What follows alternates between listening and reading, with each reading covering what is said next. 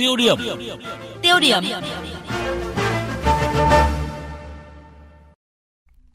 Thưa quý vị và các bạn, sau khi cơ quan cảnh sát điều tra Bộ Công an ra quyết định khởi tố bắt tạm giam đối với Chủ tịch Hội đồng Quản trị Công ty Cổ phần Địa ốc Alibaba Nguyễn Thái Luyện để điều tra về hành vi lừa đảo, về hành vi lừa đảo chiếm đoạt tài sản,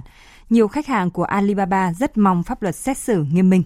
Và trong một diễn biến mới nhất thì ngày hôm qua, cơ quan cảnh sát điều tra công an thành phố Hồ Chí Minh đã gửi giấy triệu tập cho bà Quỳnh Thị Ngọc Như là phó tổng giám đốc phụ trách đối ngoại và đào tạo Alibaba đến làm việc trong ngày hôm nay. Qua sự việc này cho thấy nhiều kẽ hở trong việc quản lý bất động sản cũng như trách nhiệm của ngành chức năng chưa rõ ràng.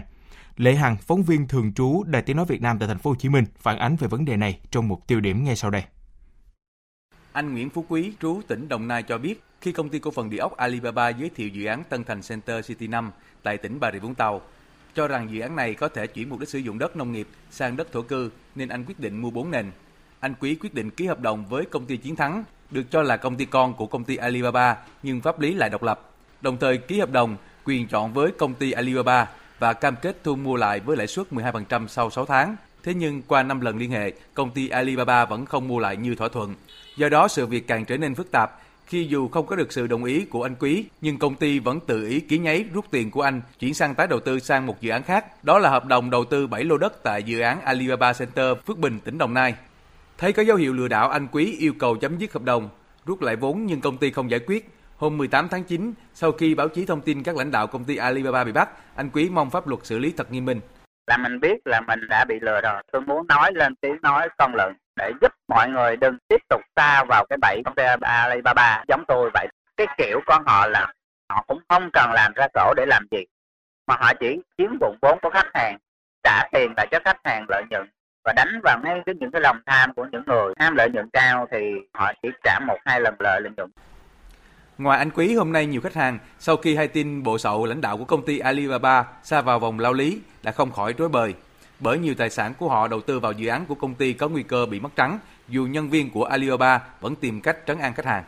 Là người đại diện cho ba khách hàng khiếu kiện tố cáo công ty Alibaba với cơ quan công an, luật sư Trần Minh Cường, đoàn luật sư thành phố Hồ Chí Minh cho rằng hiện nay pháp luật liên quan đến bất động sản còn nhiều kẽ hở nên chủ đầu tư có dấu hiệu lách luật lừa đảo nhằm chiếm dụng vốn. Trường hợp của Alibaba là một ví dụ cho nên các cơ quan chức năng cần có những quy định chặt chẽ rõ ràng hơn trong hợp đồng thỏa thuận góp vốn, quyền chọn ở các dự án bất động sản pháp luật quy định là khi dự án có đủ điều kiện để huy động vốn thì ký hợp đồng mua bán với khách hàng. Hiện nay các chủ đầu tư à, lách luật nhằm ký các cái thỏa thuận dân sự nhằm huy động vốn một phần hoặc lên đến 95% dưới dạng là hợp đồng thỏa thuận chuyển nhượng quyền sử dụng đất hoặc là hợp đồng góp vốn xây dựng cơ sở hạ tầng hợp tác đầu tư. Về bản chất đó là các cái hợp đồng mua bán. Tuy nhiên mà được lách luật dưới các cái tiêu đề khác nhau các cơ quan chức năng cần phải xem xét lại cái việc này và có những cái quy định cụ thể hơn. Theo ông Phạm Ngọc Hưng, Phó Chủ tịch Hiệp hội Doanh nghiệp Thành phố Hồ Chí Minh, thì đây là vụ việc xảy ra thời gian dài và có nhiều đơn thư khiếu nại tố cáo của khách hàng, nhưng các cơ quan chức năng chưa làm hết trách nhiệm của mình. Để tránh tình trạng đáng tiếc xảy ra trong thời gian tới, thì các địa phương phải làm nghiêm vấn đề này cái vấn đề là các cơ quan quản lý nhà nước không làm nghiêm cái việc này. Đối với nhà dân sửa nhà đó, trở về đóng cát là đã có quản lý đô thị ta tới ta hỏi. Trong khi đây người ta làm dự án to đô người ta buôn bán lên mạng ta làm y xèo thì các cơ quan quản lý nhà nước lại không có ngó ngàng gì cả. Các địa phương phải kiểm soát chặt chẽ phải quy trách nhiệm của những người đứng đầu của các địa phương và các cơ quan mà liên quan như là thanh tra xây dựng thanh tra về trên khi trên địa bàn của họ xảy ra những việc đó họ phải chịu trách nhiệm.